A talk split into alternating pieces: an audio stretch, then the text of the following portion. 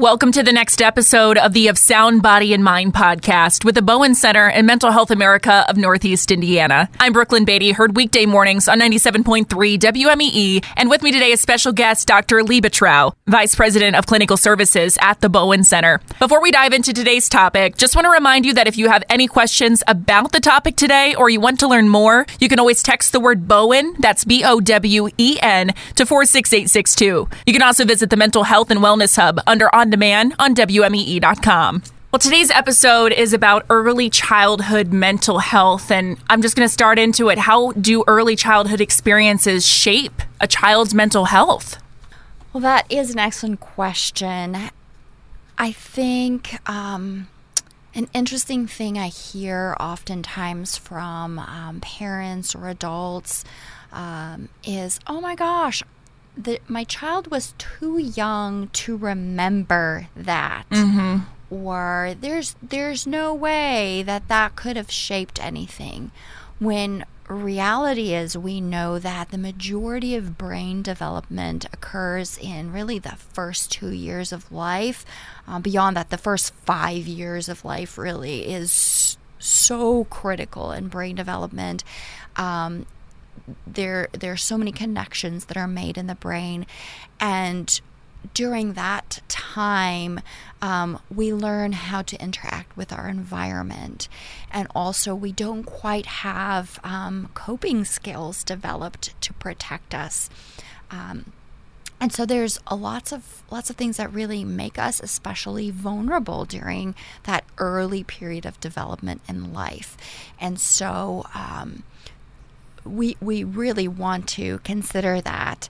Um, there's um, there are so many things that really can be traumatic in early childhood. We know there was a big study um, done that's called the ACEs study that talked about um, some particular vulnerabilities that can occur in early childhood. So things like abuse or neglect or some things that may um, be less intuitive for us. So having um, a household member that that experiences mental illness or having a household men- member that is struggling with a substance use. There, there's a variety of things. Having um, observed domestic violence in the home, and then of course those are sort of those original pieces that were part of the ACEs study. But beyond that, we know now there's so many other things in the world that could be traumatic to a child um, that that can cause trauma. And what are some signs that a young child is struggling? Yeah, that's a great question because I think we we kind of expect to see similar things from littles that we do from adults. Right. And of course, they just function differently, right? So, um, oftentimes it will pop out as behaviors. So, acting out behaviors can be a, a sign or symptom that the, that the child has experienced trauma. Some other things that we notice too sometimes are what we call signs of regression, um, which is just a, like a general term we use to explain that the child has previously mastered these skills or activities, and now all of a sudden they're going back to a previous phase or state. Mm-hmm. So, examples of that could be they were previously toilet trained and now they started wetting the bed again or they were previously like very independent and free spirited and would go play with other kids and have fun. And now they tend to be more clingy or want to sit on your lap again. Or maybe their speech was perfectly well um, formed before and now they're baby talking. So anything that's sort of like, gosh, they've mastered this level of development before and now it feels like like they've gone backwards. Well, you know, we're all a little bit different, and one child might be able to weather adverse childhood experiences and deal with trauma, and another one might be severely affected. Why is that? Why is it so different depending on the children? Yes, absolutely. I think a big part to consider here is that a child um, does not function independently on an island. They kind of, the way I like to describe it, they live in this bubble, which is their environment. And their environment involves their uh, most immediate family. And then as, as you go kind of beyond the bubble, there are the things like things that happen at school or things that happen in their general community, things that happen in our society. Um, but we really for especially as you're considering younger ages you really want to look at the most immediate environment that bubble of their home environment. Oftentimes um, there are there are things that occur in the environment that make it um, especially difficult for a child to function or make them more vulnerable to trauma. So, if there's a chaotic home environment, or if there are those exposures to potentially substance use or mental illness or domestic violence or uh, maybe they're living in a in a neighborhood that is really dangerous and difficult for them to go outside without um, being concerned about maybe hit being hit by a stray bullet or something like that. Um, that that environment is a huge consideration for younger kids. Now, if your child is struggling and they go to therapy, for example, what does therapy for a young child look like? Because it's it's probably pretty different than how therapy would be for, say, an adult. Absolutely. I think a lot of people struggle with the idea of younger kids going to therapy because they have that impression of like, you lie back on a couch and you talk about your mother. Right. which is not even reality for adult therapy. But anyway, um, I think the movie industry has has messed up everyone's impression of what therapy I'm actually sure. is. Um, but for younger children, it often involves play, and so I think sometimes parents are like, "How could how could this help my child? You're just playing." Oftentimes, it could be like play in a sandbox or play with with um, figures um, or recreating. Really, the way children heal is they they process through play especially with the younger kids they don't really have the language developed yet to mm-hmm. explain to you verbally why they're struggling or what is upsetting to them they feel it in their little bodies it feels uncomfortable, it feels bad. So you see that acting out behavior, maybe, or the regression, but they can't talk about it, but they can play through it. And so, oftentimes in play therapy, you'll see the repeat of patterns. Maybe um, the one the one toy is the good guy and the other toy is the bad guy. And then you'll see sort of patterns of either first the bad guy wins, and then later, as they're healing and processing, the good guy starts winning. Or you'll you'll see things where they um, they sort of like take control over and play. Control themes of control um, is really um, big and healing. So there's lots of things and themes that occur in play. Depending on the age too, you might see some some like gentle insertion of skills, like skill building.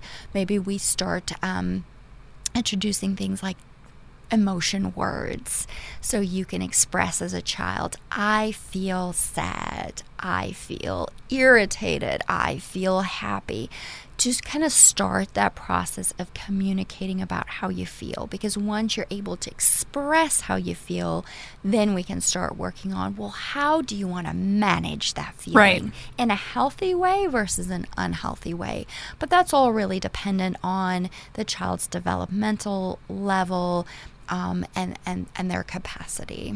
Now, is it possible that the sooner you do address a child's emotional well being, the better the outcome is? Absolutely. Like with anything else, think of a, a medical situation, right? If, let's say, you actually have a break in your foot and you just keep walking on it and walking on it, it'll probably get worse.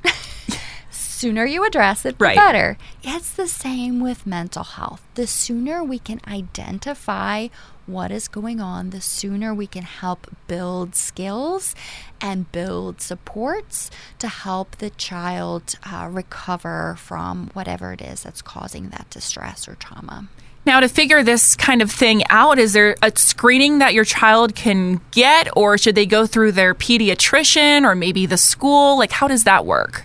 Yeah, so um, there are screeners available online, um, but I think oftentimes parents really get nervous with using online screeners because it's their child, and, Right. and it's it shouldn't be this way. But oftentimes parents will be more nervous about you know their child's well-being than their own. They'll they'll do things to themselves or for themselves Uh-huh. that they're just like I, I don't want to mess with this my child is precious and i want them to be safe which i appreciate as a parent um, and so i think it's very easy to start that conversation. If if you feel like your pediatrician is your you know your trusted go-to start there. Go to your pediatrician and explain the situation and they can do a screener.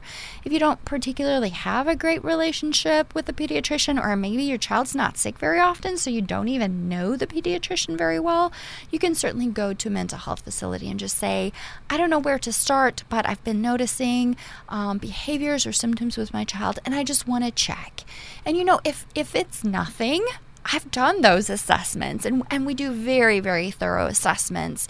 Um, I will tell the parent, you know what, what you're noticing with your child is actually developmentally spot on. Your child is doing what they should be doing. But at least they're checking, right? But they're checking, Right. and that gives you peace of mind. Would you not want to have peace of mind? They will not just prescribe treatment for the sake of prescribing treatment. They will tell you um, that your child is just developing absolutely normally, or they would say, hey, we would recommend X, Y, or Z treatment. And then again, as a parent or the guardian, you are in charge. You get to advocate. They give you choices, but you get to choose what the next steps will be.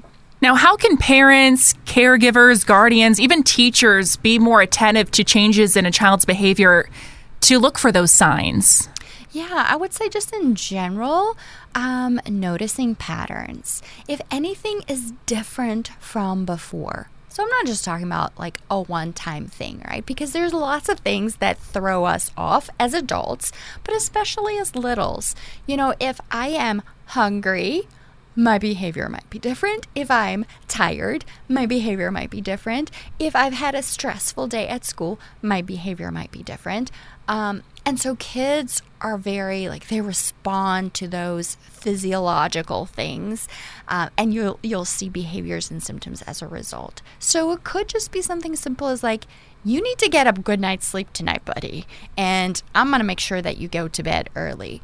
But if you start seeing beyond, you know, just the one off or the maybe once or twice, or maybe it's just been a tough week at school, if you start seeing patterns beyond that, where you're really starting to notice a decline in functioning in one area or another, or troublesome behaviors popping out, then I would say just seek that support.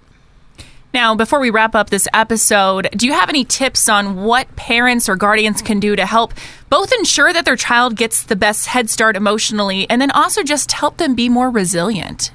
Absolutely. Uh, so those those basic things, making sure that they get good sleep, making sure that they get good nutrition, that they're hydrated, making sure that they get exercise.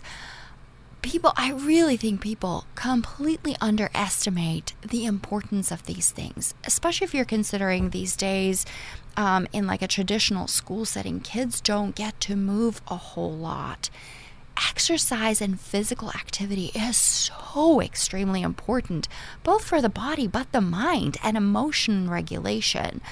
Also, having just good social support. And again, for those younger kids, that might necessarily not necessarily be being in soccer or in I don't know cheerleading or whatever, but it's that most immediate um, core family unit, making sure that there's that support, but then also branching out and seeing are there other um, family members or neighbors or friends that come can come alongside and help and provide that additional social emotional support for your child. Well, once again, we're speaking today with Dr. Liebetrau, Vice President of Clinical Services at the Bowen Center. And before we wrap up this episode, all about early childhood mental health, are there any last comments that you have? You know your child best, and if you notice something is off, reach out for help. You deserve the help, and your child deserves the, the help. Don't feel bad or ashamed or guilty for thinking that your child needs help. And once again, if you have any questions about today's topic or you want to learn more, you can text the word Bowen, B O W E N, to 46862. You can also visit the Mental Health and Wellness Hub under On Demand on WMEE.com.